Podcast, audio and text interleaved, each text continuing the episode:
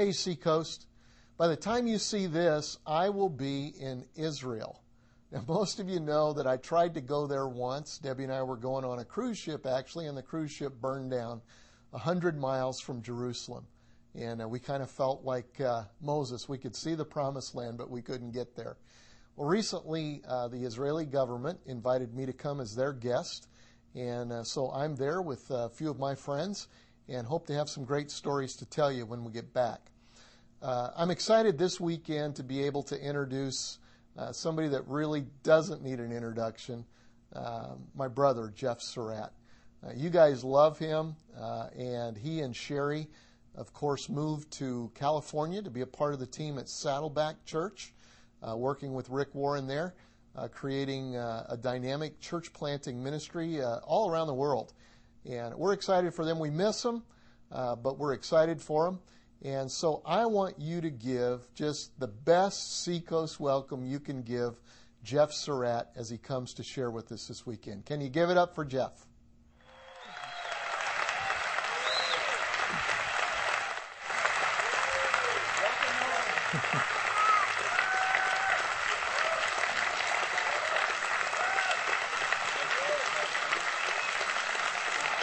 All I ask is all, all I ask is you make this a little longer than you do for Greg when he gets back from Israel.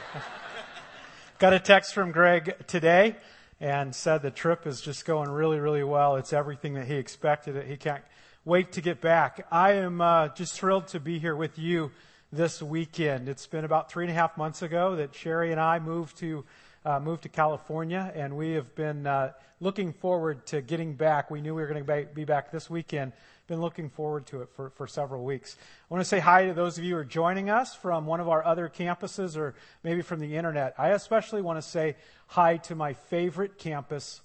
You know who you are. Okay, I just wanted to make sure that we we got that in. You guys doing good? You look great. Looks like uh, you've been taking care of been taking care of things. Moving to California has been quite an, quite an experience for us. I shared with you before we left some of the journey that we went through. It was uh, really a long journey, a two hour or a two two year journey of, of praying, seeking God's will, trying to understand what He was doing in our life, and and then God really just revealed to us in interesting little ways um, along the way that, that we were following the path that he had for us. I don't know if I got a chance to share before we left, but we, we sold our house here in three weeks, which was just amazing. And then when we got to California, we made an offer on a house right after Christmas. We applied for financing on January 2nd, and we closed on that house on January 14th. And so that, that was pretty much a miracle as well. And so we've moved out there. We've been out there for, for a couple of months. It's an awesome opportunity. Um, just working with Rick Warren is, is, is a lot of fun. Uh, being at Saddleback and all the opportunities that we have. Had a chance to meet some, some amazing people, some good friends. And I, I tell you, one Sunday was particularly crazy. I, I, I uh, at lunch, I had lunch with former special prosecutor Judge Ken Starr. And then that evening, Sherry and I went to reception with former Prime Minister Tony Blair. So I thought, now, now I'm somebody, right? I'm. I don't know if you know it, but I'm a pretty big deal. Uh, actually, I'm still nobody, but I work for a guy who knows a lot of people. So it's fun. We've been getting a lot of opportunities, but uh, being in California, great people, the, the, the environment, the, the, the climate is amazing, beautiful, sunny, dry. Uh, you can actually breathe without swallowing water, you know, every time you breathe in. That's awesome. But there's some, there's some interesting things, strange things in California. Something, I lived in the South so long that some things are just steeped into me. Did you know in California you're not supposed to smile and wave at everybody you walk past? I get the strangest looks. I'll just be walking through a mall or something. Hey, how you doing? And they're like, okay, arrest him. Him now. Stop, stop doing that. Um, I got to tell you that the cost of living in California is stunning. Absolutely. We just go into stores and laugh. Gas is pretty reasonable though. Gas right now in California is 475, I'm sorry, 480, uh, I'm sorry, 485, 499 a gallon. So when you fill up this week, just say thank you Lord for not putting me in Orange County, California. The other thing, another thing we've noticed is when you order tea, it comes unsweetened. Did you guys know that? And if you say, I'd like sweet tea, they have no idea what you're asking for. They, they, they, don't make that. And there is a law in California against everything, okay? I had to take a, a, a test to get my driver's license out there. and it was just the most confusing test I've ever seen. And I just finally decided that if they ask a question, is this illegal? I assume yes. And I passed my driver's test. It's great though. We're we're uh, uh, we're learning a lot of things. We're growing. We're having neat opportunities. But those of you who have moved across country or moved from from a place where it's very familiar to a place that's not, there just comes this this point in time where the excitement's over, the the new the newness kind of begins to wear off, and and you realize this is the new normal for us. See, now we're there now we're 2,500 miles away from our kids and away from our, our granddaughter, and, and there's no here to go back to. And so we wake up a lot of days and, and we look at each other and say, okay, this is good. We know God put us here, but now the newness is wearing off. And so now what do we do? What is next? How do we live the rest of what God has put us here for? Uh, you guys have probably experienced that at different times in your life. Sometimes it's a good thing that, that, that you've gotten through. Maybe you've had a new baby. And then you, after the baby is born in the hospital, and, and then you bring the baby home and the parties are over, and then you go, okay, so this is our new life. Now what? Or maybe it's uh, when you get married, or maybe it's a new job, or maybe you move to a new place, and, and you realize, okay, life has changed. Life has changed a lot. Now, how do I go forward in this new normal in my life. And it's not always pleasant things, is it? Sometimes after a funeral, you sit down and you know that you, the, you lost a loved one. It's often a long process. Maybe it was sudden, but you went to the hospital and, and then people came around you and, and there were a lot of friends and there was the funeral and there was all the arrangement that had to be made and you had to figure out all the things that were going to go on. And then the, the funeral's over and the relatives go home and you go home to your house and you sit down and you go, okay, now I've got to live life without them. What's that going to be like? Maybe it's a diagnosis you get from the doctor, and after all of the pressure of this is really going to happen, then you got to figure out how do I live with this diagnosis. Maybe it's a divorce, and after the divorce, there's just a lot of times in life when you realize my life has changed significantly. How am I going to live in this new normal of my life? Well, what I want to do this weekend, last weekend was Easter, and I want to go back into the Bible because there's a, there's a great chapter in the Bible. We're going to take a look at John chapter 21. In fact, it's not on your outline sheet, but if you brought a Bible with you or if you have a, a smartphone with a Bible on it, go ahead and open it up to John chapter 21 because when we last week was Easter and the resurrection and Jesus has come back from the dead and all the excitement and and now the disciples have to come to grips with what does life look like now after the resurrection. Before we dive into that, would, would you guys pray with me this weekend? Father, thank you. Uh, thank you for the opportunity to be here at Seacoast. Lord, I'm, I'm, as I have always been, blown away to see what you do in this church and to see the people that are here and, and just the amazing lives that have been touched through the years in this ministry. And Lord, as always, it is a very humbling experience to stand on this stage and Lord, once again, I am thankful that you have, in your uh, decision, allowed me to speak here. And so, Lord, I pray over the next few minutes you will speak through me. Lord, that you will use my words and that we can grow and learn from you. And Lord, we ask it in Jesus' name. Amen. So now we look at the disciples and what's going on in their life. And we're going to look specifically at Peter and how Peter addresses the rest of his life. Peter's life over the last three years you know, Peter was just a common, ordinary fisherman. He was just doing his thing out by the Sea of Galilee. Jesus calls him to be one of his disciples, and Peter's life completely changes. I mean, crowds begin to grow and grow and grow. They grow to the point where there's a thousand, five thousand, ten thousand, fifteen thousand people following Jesus. And Peter is there right with him. And everyone wants to get to Jesus, so they want to get to Peter. And basically, Peter, Peter becomes a rock star. I mean, Peter can't go anywhere without people saying, Oh, you're one of that Jesus, you're with him, aren't you? And his life is just upside down, and there's excitement all the time. And Jesus is doing miracles, turning water into wine, and feeding the 5,000, and raising the widow's son from the dead. And, and then comes the, the trial of Jesus, the arrest and trial, and Peter denies him. And then he sees Jesus crucified on the cross, and his life is destroyed, and he doesn't know what he's going to do. And then, and then Jesus is raised from the dead. Last Sunday, Resurrection Sunday, Jesus is back, and he appears to Peter, and, and he appears to the disciples, and, and Peter knows that life will never be what it was before. It won't be what it was in those three years. And now Jesus has already risen from the dead. He's already appeared to the disciples. And now, when we come to John 21, Peter has to come face to face with the new normal of his life and what's going to happen. And what I want to do is, I want to read through a good part of this chapter with you and make a couple comments. And then at the end, I want to look at three or four things that apply to us when we are looking at a new normal in our lives. So we'll pick up with, with uh, verse 2. It says Simon Peter, Thomas called the twin, Nathanael of Cana in Galilee, the sons of Zebedee, and two others of his disciples were together. Simon Peter said to them, I'm going fishing. They said to him, We will go with you. They went out and got into the boat, but that night they caught nothing. Now, sometimes when I've heard this passage talked on, uh, preachers have kind of beat Peter up for going fishing. But the reality is, Peter has to eat. His family has to eat. The only thing they know how to do is fish. And so they didn't do anything wrong here. They had to live in the new normal. And so Peter said, let's, let's, go, uh, let's go fishing. And to fish all night and to catch nothing is a major deal.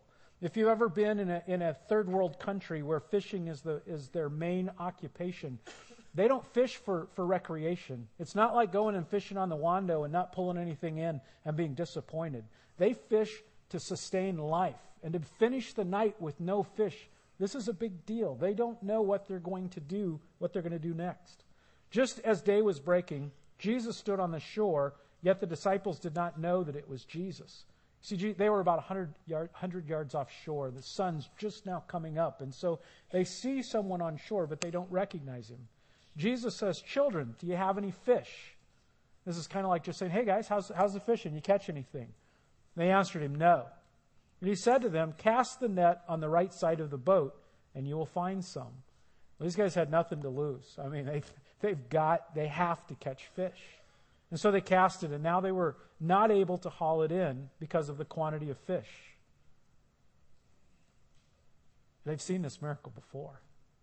Early on in Jesus' ministry, the same exact thing happened.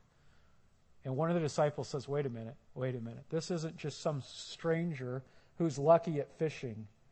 I know who this is. And that disciple whom Jesus loved therefore said to Peter, It is the Lord. And when Simon Peter heard that it was the Lord, he put on his outer garment. You see, he had basically had taken off his t shirt while he was fishing, and now he put his t shirt back on. And he, he said he had put on his outer garment, for he was stripped for work, and he threw himself into the sea. The other disciples came in the boat, dragging the net full of fish for they were not far from the land, about a 100, years, 100 yards off. And when they got out on land, they saw a charcoal fire in place with fish laid on it and bread. And I think Jesus is making a point here. This is an important point we'll come back to in a minute. These guys have been fishing all night. They didn't catch any fish.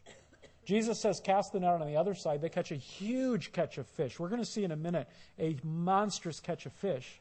But when they get to shore, Jesus has already cooked breakfast for them. He has already provided breakfast with fish that he already had.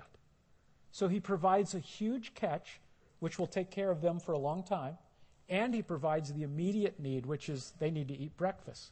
Jesus said to them, Bring some of the fish that you have just caught. So Simon Peter went aboard and, and hauled the net ashore full of large fish. this is interesting. It says 100, 153 of them. The Bible very seldom gives us specific numbers like that. And I wondered, why 153? Why did it say how many fish there were? And they thought about it. This is kind of the difference between asking a fisherman, hey, how'd you do today? And he says, hey, I, I caught a big redfish. Oh, that's awesome. And he says, I caught a 57 pound redfish. Oh, you had a big day. The writer is saying this was a huge catch of fish. And although there were so many, the net was not torn. And Jesus said to them, Come and have breakfast.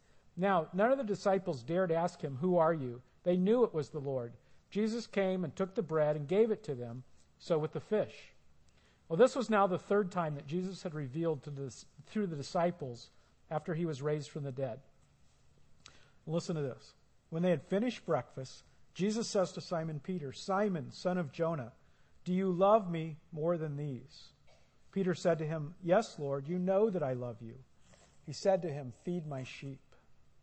See, the last time Jesus and Peter had a one on one conversation, Jesus said, All of you are going to deny you even know me, and you're going to run away. And Peter said, No, all of these guys may deny you, Jesus, but I love you. I care for you. I'm there for you. I'm your right hand man. Jesus, I would never, ever deny you. And then you know what happened? When Jesus was arrested, Peter was challenged, and he didn't deny Christ once, he denied him three times. That was the last conversation they had had. And now Jesus says, Peter, do you love me? There's no braggadocio in Peter's tone. You can hear it through the scripture, can't you? You can hear the angst in Peter's heart. You can hear the sorrow. You can hear the just brokenness in Peter. And he says, Jesus, you know that I love you. You know I love you. And he said to him a second time, Simon, son of John, do you love me? He said to him, Yes, Lord, you know that I love you. And he said to him, Tend my sheep. He said to him a third time, Simon, son of John, do you love me? And Peter was grieved because he said it to him the third time. And Peter said, Lord, you know everything. You know that I love you. And Jesus said to him, Feed my sheep. And then Jesus went on and he told Peter what was going to happen in the future. He said, Truly, truly, I say to you, when you were young, you used to dress yourself and walk wherever you wanted. But when you are old, you will stretch out your hands, and another will dress you and carry you where you do not want to go. This he said to show by what kind of death he was to glorify God. And after saying this, he said to him, Listen to this, follow me.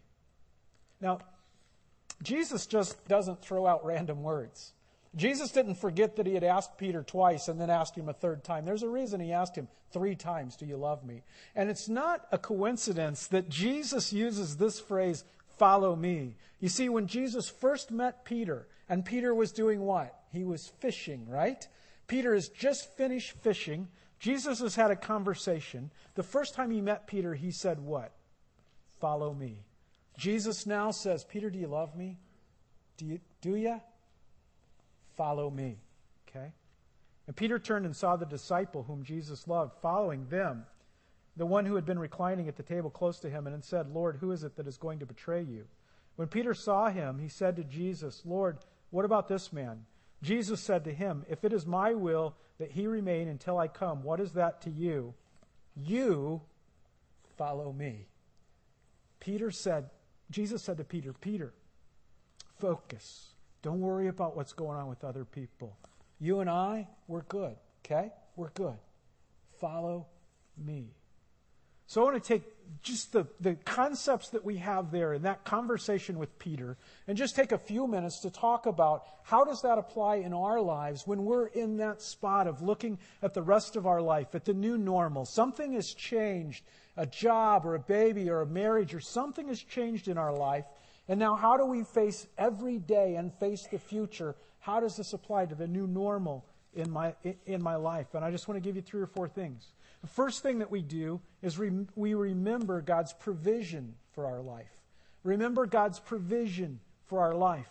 You see, God knows what you need. And we all know that, but we don't think about that. We need to. Jesus was driving this point home with the disciples. He was saying, Guys, I know you need fish. I get it. You have physical needs. I'll take care of them. God provides for our physical needs, our physical provision. You see, Jesus provided breakfast. He said, Guys, I know you're hungry. You've been up all night. I'll, I'll provide that. He knew that they needed to sustain themselves going forward. They needed more than just to eat today. He said, How about 153 other fish that you can sell and it will provide. God knows what you need. God knows that when you're in a new place in your life, it can be very scary. Maybe you've lost a job. Maybe your finances have changed. And it can close in on you, and you begin to think gas is $4.99 a gallon. I have to take out a loan to go to the store. This is crazy. And then you step back and go, no, God will provide. It says in Matthew chapter 6, don't worry saying, what shall we eat or what shall we drink or what shall we wear? For the pagans run after all these things. Your heavenly Father knows that you need them. When you're in a new place in your life and this stress and worry of financial or physical needs comes in, God says, I'll provide. Maybe not in the way that you think that I will, but I'll provide. He also provides relationally. You see, I think in this chapter and is that Jesus' main focus here was to restore this relationship with Peter. If you read the book of John, it ends with chapter 20. Go back uh, today or, or, or, later this weekend and read the end of, of John chapter 20, and you'll see that the book ends. Okay? John says, That's it, that's all. And 21 is a P.S. And it feels like Jesus said, almost, You know what? I'm done with my work on earth. I have been born, I lived, I performed miracles, I commissioned the disciples, I was crucified, I rose again, I appeared. One more thing, Father, before I go back to heaven. I need to make up I mean I need to make sure that Peter's good. I need to go back and make sure that Peter and I are okay, that we are reconciled. Think about that. The Son of God has the universe to take care of.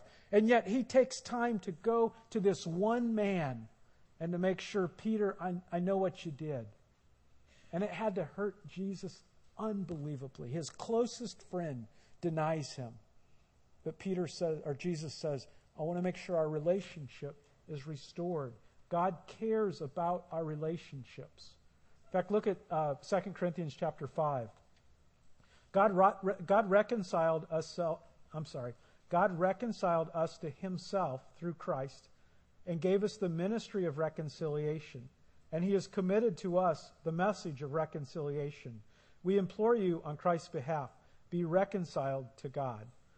Do you notice any theme in there? Did you notice any word kind of jumping out at you a little bit? Anybody, uh, just you can shout it out. A word that came out to you? Reconciled. In fact, why don't you go through that passage and circle every form of reconciled in there? I think Paul's trying to get across a message, don't you think? When he said four times in one passage, reconciliation, reconciliation. God cares about your relationships. He wants to see reconciliation in your life. And the relationship he cares most about is the relationship between you and the Heavenly Father. And that's why he came and died and rose again, was for the ministry of reconciliation, to take you and the Heavenly Father and reconcile you. In fact, if you are not reconciled to God, if you are apart from God, living your own life, this weekend, the biggest desire Jesus has, the biggest desire I have, the biggest desire the pastors at Seacoast, your campus pastor has, is to see you reconciled to Jesus Christ. God provides, uh, God's, God's provision for our life, physically and relationally. Secondly, remember God's passion for your life. God's passion for your life. You see, Jesus passionately pursued Peter. Peter broke Jesus' heart. Peter hurt him. Peter made mistakes, but then he denied him. But he did not give up on Peter. He passionately pursued him. And he's passionate about you. I saw this verse this past week. I had not really paid any attention to this verse in Psalms before, but I love this. It's Psalm 18:19. It says, "He brought me out into a spacious place." Would you circle that word spacious? He brought me out into a spacious place. He rescued me because he delights in me. Circle the word delights. He brought me out into a spacious place. What does that mean, a spacious place? You know, I thought about an illustration I would think in, in my life, I've, uh, I have to fly a lot, I travel a lot. And a couple of weeks ago, I was traveling and I got the worst seat on the airplane. If you travel, you know that seat, okay? You know which one it is, don't you? It's last row, right? Next to the bathrooms. Uh-huh, so there's a little aroma working the whole flight. middle seat, okay? If you've never been in that seat, it doesn't recline, okay? You can't get out. You're trapped in there. I'm a little claustrophobic, okay? I'm a lot claustrophobic. The plane is doing this. I'm in that little seat in the back, shaking like crazy. That is what life can be like without Christ. We can be hemmed in where it's not spacious, it's trapped. There's not a lot of choices. And then one time I was flying and I got upgraded to first class.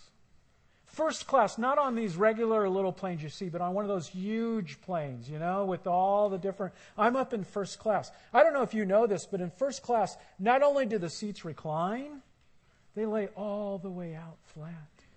Before the plane takes off, they came and brought me a little glass of orange juice. And when I was done with the orange juice, they brought me a hot towel. I came home and I told my wife I would be a better husband if you would bring me hot towels in the morning. And she said, You're just going to have to learn to live without that. But it was, it was a spacious place, it was wonderful. God says that's what He wants for you. He wants you to have a spacious life, He wants you to have freedom. Jesus said, I have come that you might have life and have it to the full. He is passionate about you.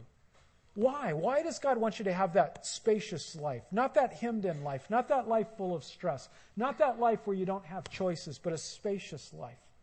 He wants you to have that because in the second half of the verse it says He delights in you. He delights in you. You know, the, the only way I can relate that, the delight that God has in you, is the delight that I have in my granddaughter. Okay? I don't know if you remember, but I, now, I have a six month old granddaughter. She is the most beautiful granddaughter on the face of the earth. If you have a granddaughter, she's trying for second place because first place is sealed up. And we have been back here for about 24 hours, and we have spent every second possible with our granddaughter. And when she smiles, it's the greatest thing in the world. It's unbelievable. She's a genius. She can hold a cup in her hands. It's amazing. I've never seen a six month old can hold a cup like she holds a cup. She sleeps. She's beautiful when she sleeps. When she cries, it's like angel's wings. I mean, she is amazing. I delight in my granddaughter. I can just sit and watch her sleep. I can sit and watch her eat. I just enjoy and absorb every moment with her. God delights in you. He delights in you. You know, we hear so many times that God loves us that it kind of rolls off. God loves you. God loves you. God loves you. Did you know God doesn't just love you, He likes you. He likes you. He likes hanging out with you. He thinks you're pretty cool. And He wants you to have a spacious life. So when you're in this in between place and you're in this uncomfortable time, this, this place of, okay, this is the new normal, now how's the rest of my life going to live out? Remember, God's going to provide for you and God's passionate about you. He wants you to have a spacious life, He delights in you. And then the third thing we do is we remember God's purpose for our life. God's purpose for our life. Jesus repeated the question to, to uh, Simon. He said, Simon, son of John, do you love me? Yes, Lord, Peter said, You know I love you. And Jesus said, Then Jesus said, Take care of my sheep. Three times. He said, Tend my sheep, care for my sheep, feed my sheep. Was, don't you, do you think Jesus was trying to get a point across to Peter? Trying to get Peter to understand. Peter, Pete, Pete, right here, you and me. Here's the deal I have a purpose for your life. You're not a fisherman. It's fine to fish, no problem. But that's not your purpose. I have a purpose for your life. It's to feed my sheep. Feed my sheep. Feed my sheep. Peter, with me, together. Feed my sheep. Feed my sheep. Got it? Okay.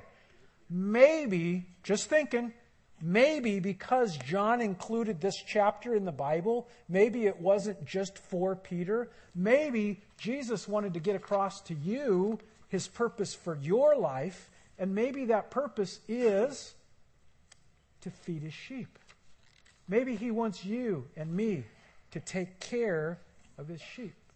You see, your purpose in life isn't to be an architect or a lawyer or a teacher or a nurse There's nothing wrong with those things. They're important, they're a part of your life, they fit into God's purpose. But here's the deal if your purpose in life was to come and to be a doctor, if you stopped being a doctor, would you have no purpose anymore? Does your purpose end with your occupation? What if you retire? What if you're injured and you can't work anymore? What if you become a stay at home mom and you can't be a teacher anymore? Does your purpose stop? No. Your purpose in life is not to be a wife or a husband or even to be a parent. Being, parenting is very important, and I take so much joy in still being with my kids, even though they're adults now, but that's not my purpose in life.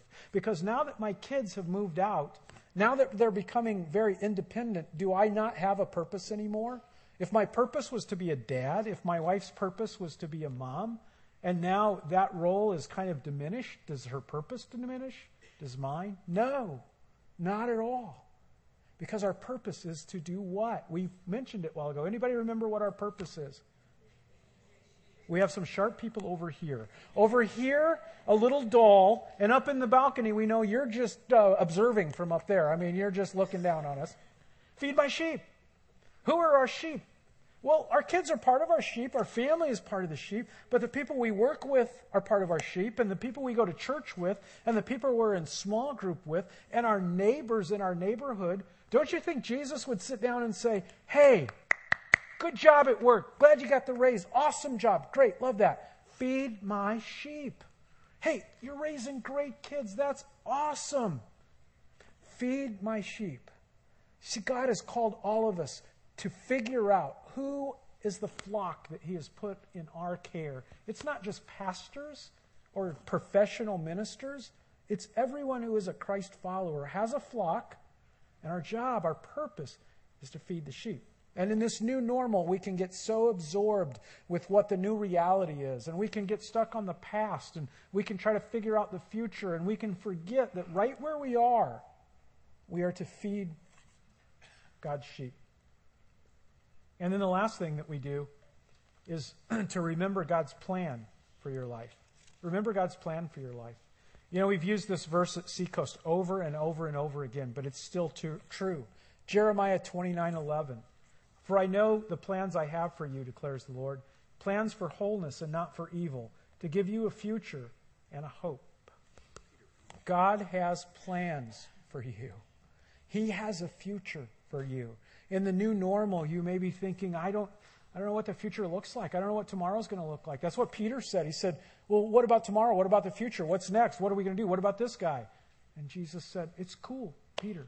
There's a future. I've got plans for you. Don't worry about it. Follow me.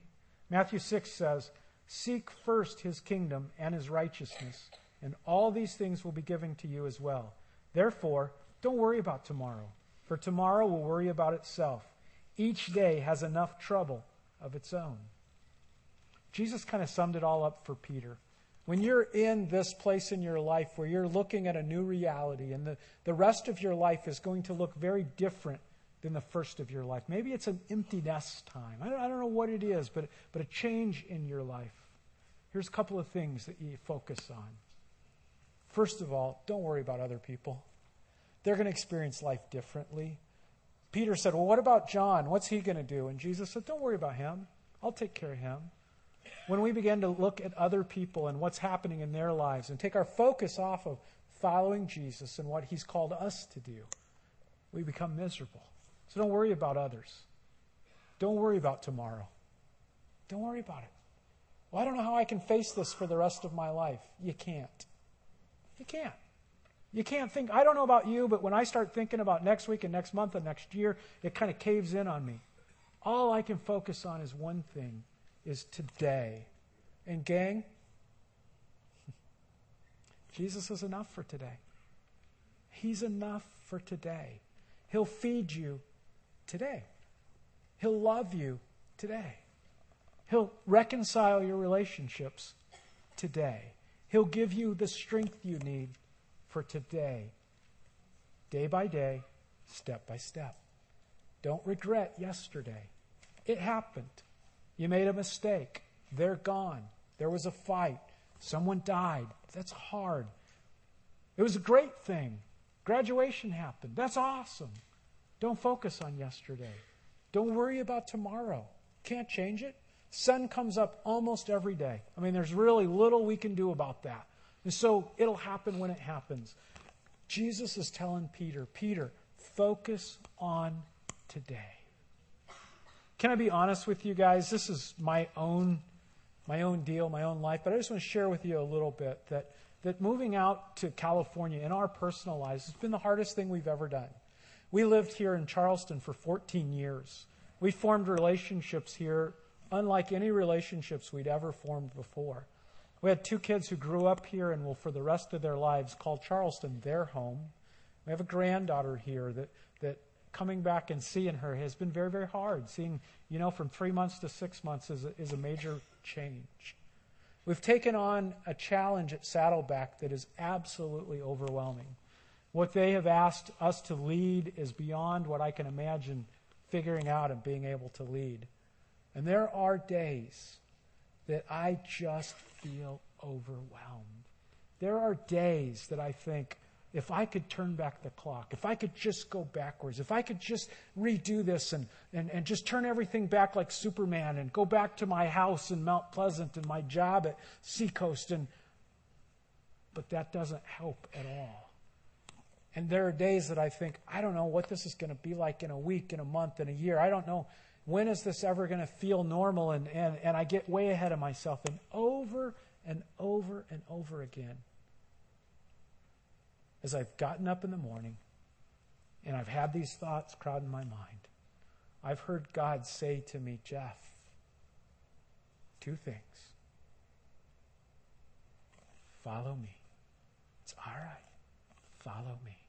I led you out here. Just keep following me. And second, today. Okay?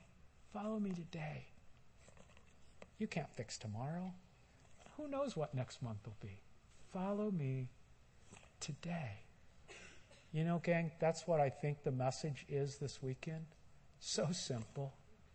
You got to know God's going to take care of you. He is. He's going to take care of you. Why? Because He loves you passionately. He loves you more than you can imagine. He has a purpose for your life, He has a plan for your life. And all He's asking you to do, very simply, follow Him day by day. Can I pray with you? Father, I pray for, for, for everyone who is either here or one of the campuses or online. Lord, I pray that you will um, just make yourself real to each of us in this time. Lord, I pray for those who are not reconciled to you. Lord, for those who don't know your purpose and don't know your plan and haven't experienced your passion in their life because they are still far from you. They have separated themselves from you. I pray this weekend they'll pray this simple prayer Dear Jesus, I'm sorry for my past. Lord, I want to be forgiven of what I've done and I want to follow you in my future. Lord, I want to be reconciled to you. Lord, I, as they pray that prayer in their own words, I know that the ministry of reconciliation will happen in their lives and they'll be reunited, connected to you. Lord, I pray for people who are here this weekend that are walking in a new normal in their life. For some, it's it's following some great stuff in their life, but the newness just it doesn't seem natural. It doesn't seem It doesn't seem easy. For others, it's coming out of some, some hard things, but for, for them as well, it's, it's hard to figure out is this what it's going to be for the next month or year, or is this the rest of my life? For each one, Lord, I pray that they will feel your arms wrapped tightly around them, that they will know that you delight in them, you love them. And if they will just today put their eyes on you and trust you, that you will be faithful and day by day you will lead them. And Lord, that's our prayer this weekend. And we thank you. We know that you, you're faithful. We have no doubt that you'll take care of us. And so, Lord, we commit our life, our future to you. In Jesus' name, amen.